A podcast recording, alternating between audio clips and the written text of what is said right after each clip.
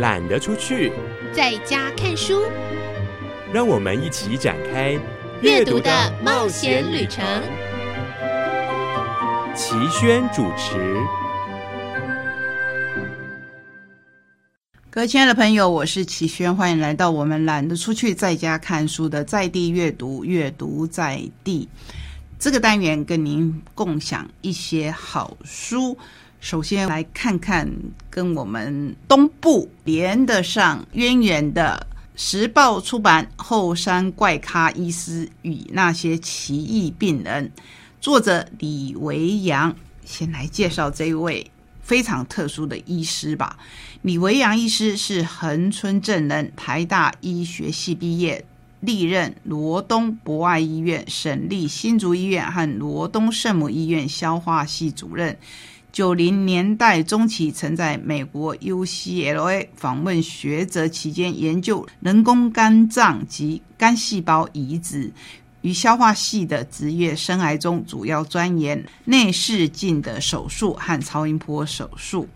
不过，最特殊的地方是他酷爱史地文化及旅行，更在各大专院校和社区大学演讲旅行所得知相关文化创建。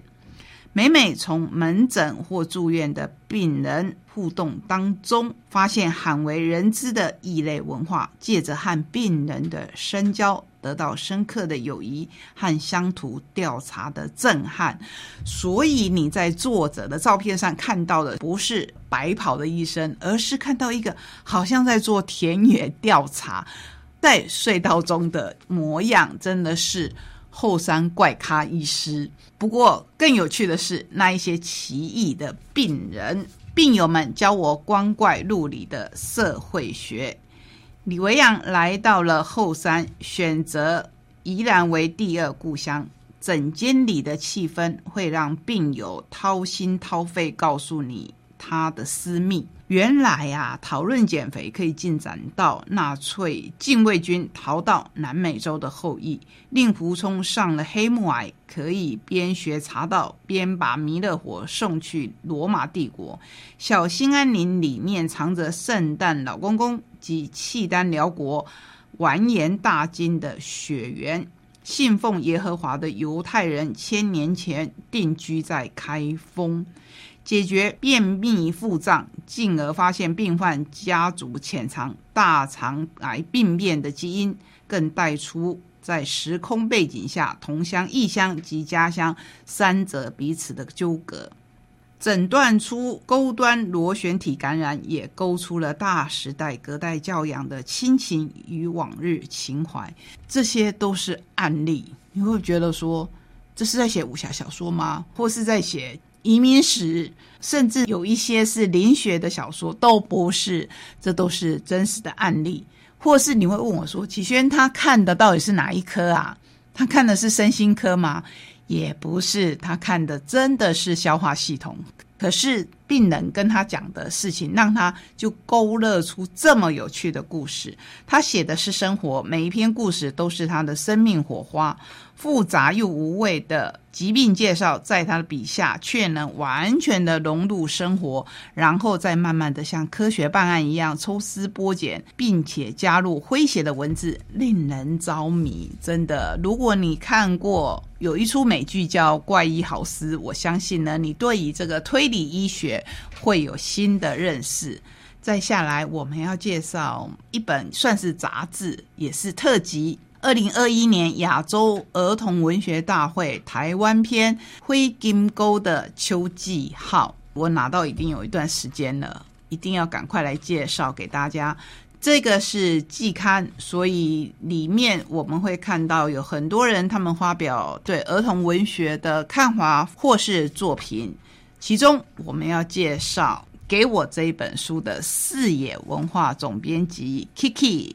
他的作品，他是文化平权落实与儿童多样性的台湾原创绘本的推手，也是在我们台东读儿童文学研究所毕业的博士生张树清。在我们的节目当中也介绍过四野很多的书，包括介绍手语的书，就是小熊，你还记得吗？同时，我们也介绍过他说的小众市场的一些书，其中有布农族的《我的猎人爷爷达海黑熊》，不知道你还有没有印象？我们来看看为什么叫做小众。因为儿童文学出版营业额仅占出版产业中的四分之一，因此文化平权落实以儿童多样性的绘本出版，等于是把议题导到更小的群体，锁定小众，这样的小众市场能否创造出漂亮的营收数字，成为这个种类出版持续下去的关键。事实证明，小熊在哪里？一年的销售超过三千本，他是在讲手语的。还有我的猎人爷爷，这个更达五千本的销量，开出不错的成绩。你要知道，布农族人现在在我们台湾统计人口里面只有六万人而已，所以这一本书大概是一般市面上你看不到的。不过，如果你关心台湾儿童文学的话，可以去找来看一看。接续这本书，我们要看很遥远的一个地方哦。这是东梅集团所出版的《杨道前山下牧场》，有我很喜欢的作者，他所写的就是李娟，畅销作家李娟隽永亲临的游牧故事。从南面的荒野沙漠到北面的森林草原，绵延千里的跋涉，比世上任何一种生存方式都更深入大地。依从自然的呼吸韵律，凭借着的是地球上最强大的力量。哈萨克的牧民是世界上最后一支纯正的游牧民族，他们骑在马背上，领着骆驼，赶着羊群，沿着世代传承的古道，逐水草而居，度过大自然与人生的四季。李娟写的就是那一段记忆，里面我非常有感的是，他写当地的狗。你想，我们台湾前阵子已经有所谓的死亡交叉，就是养毛小孩跟养小孩的人口比例已经是交叉了，所以我们的宠物狗或是宠物猫是非常好命的。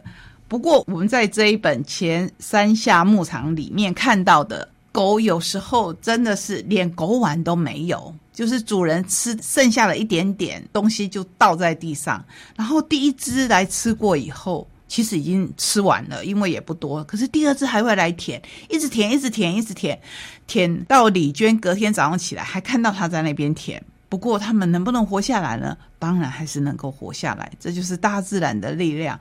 从这边我可以看到我很喜欢的文字，看起来有点心酸的生活模式。不过这世界上本来就充斥着各式各样的生活模式，不是吗？在。节目的最后这个阶段，我要跟您介绍的是关于创业或是关于事业的发展这一方面的书。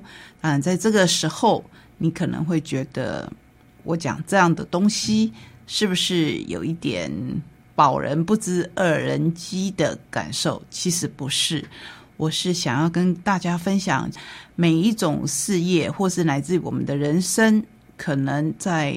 高低起伏当中，尤其是人生的低点，常常出现在我们预料不到的时候。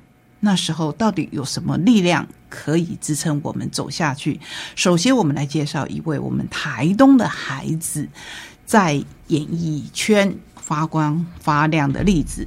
你不要以为我要介绍阿妹，不是，这个是一个幕后的推手，从学校杀手到幕后推手演。艺圈的镀金师陈金煌，他是台东首位考上台北艺术大学戏剧系的奇才。大学期间即受聘法国前卫盲点剧团的演员，破当时教育部艺男出国巡演的先例，是位全方位的艺术工作者，被誉为演艺圈的镀金师。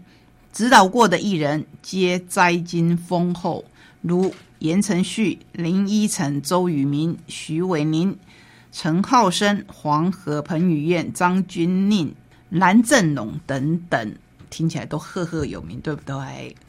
不过在这本书里面，他跟我们分享的可不是只有金光闪闪的表面，而是还跟我们分享幕后的种种。一本可能惹怒老师的书，学校没有教我的事，江湖来教会我。作者游居巴黎、北京、首尔、上海多地，集结二十四个演艺和剧场圈亲身的经历，分享八堂江湖课的精髓秘辛。我觉得他说的最好笑的一句话，或是说最真实的一句话，在他的自序里面就说：“我的人生是一本会惹怒老师的书，而且。”到最后面，他还说：“请不要对号入座，因为这些都是真实的故事，有人就可以对号入座。”在这里，想要跟你分享一点点的是：你是我的姐妹，但你不是我的宝被。说的呢是，我相信从新手到后来大红大紫的明星，都必须要看看的一篇文章。没被刀砍过几个疤。仿佛仗是白打的，没倒贴被骗些钱，仿佛江湖是白混的。那如果刚开始你看过这本书，你就不要倒贴，就不会被骗钱呢？我相信就是这一本书要教给你很重要的一堂课。尽管前两篇中阐述的数学课，我我在不平等的合约下能够全身而退，但总有摸摸鼻子自认倒霉的乐色事。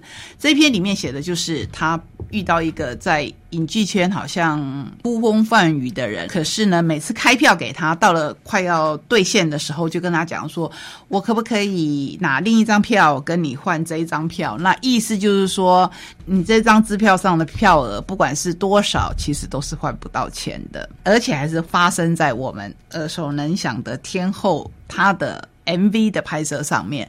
所以呢，这一本书你当做看热闹也可以。如果你有心从事不管哪一个行业，你一定要把它当做看门道来看。好，我们再来介绍由远流所出版的《我在 Amazon 十二年学到再多钱都买不到的创业课》，这是一位韩国人所写的书，朴鼎俊。很多人呢，在网络公司其实因为工作量的庞大，常常撑不过一年。不过，他居然在那一边十二年，而且到后来，Amazon 给他的养分，让他可以出来创业。亚马逊的工作模式也是我创业人生的成功指南。贝佐斯曾经在二零零三年受邀至 TED 演讲，而我一直到十三年之后，也就是离开亚马逊之后，才看到演讲的影片。这一段说长不长、说短不短的影片，就像是一台时光机，诉说着我十二年以来亲身体会的 M 种成功秘诀。而当我发现一个人的先见之明、信念、客观判断力以及勇气，造就了被误以为是偶然的亚马逊成功神话时，我突然觉得贝佐斯这个人。比保加利亚的灵媒万家还要神。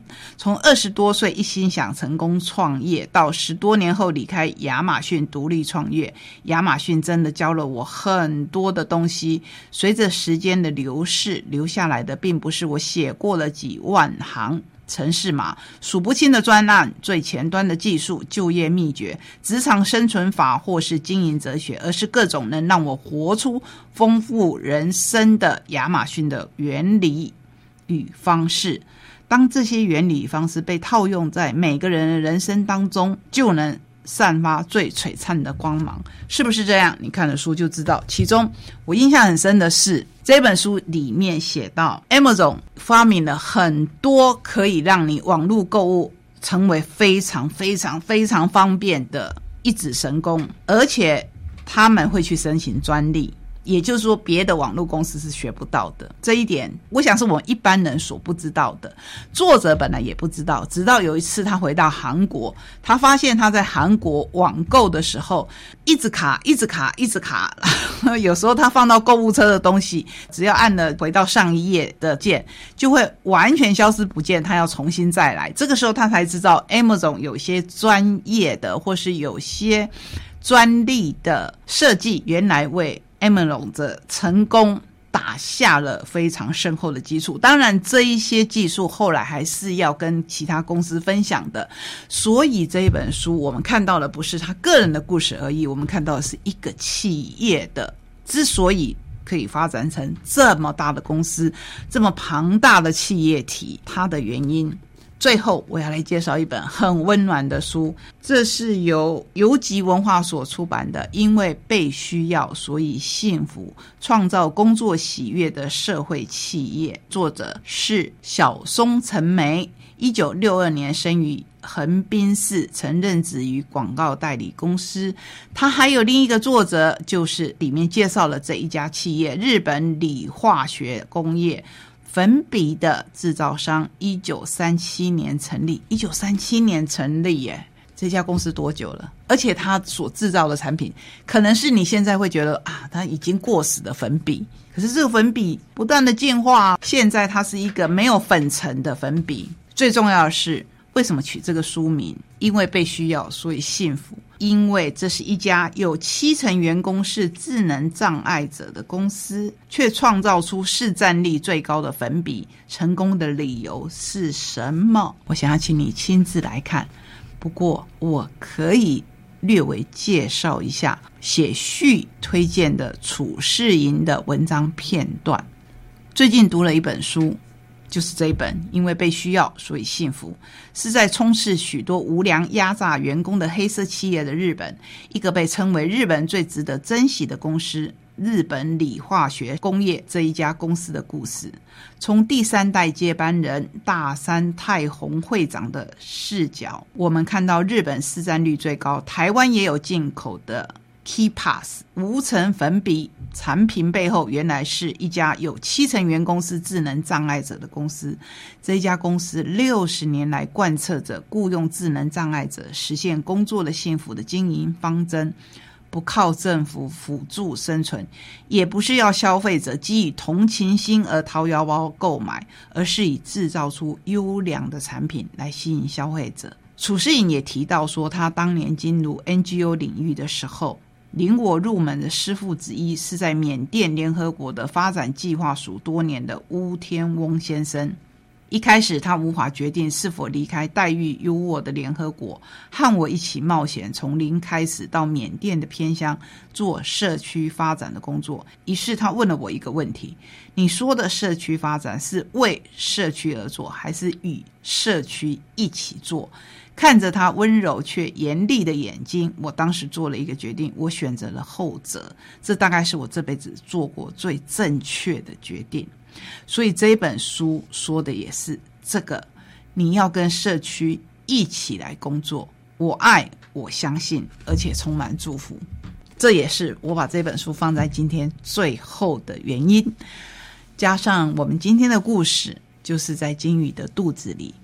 如果这一段期间有让你在某一个被限制的环境中的感觉的话，没有关系。我们其实天生都是被需要的，就算不被别人需要，也是被自己需要。让我们觉得我们都是被祝福的人，然后过好今天，过好每一天，就是过好人生的基础。谢谢你陪我们走这一段旅程，我们下个礼拜同一时间空中再会，拜拜。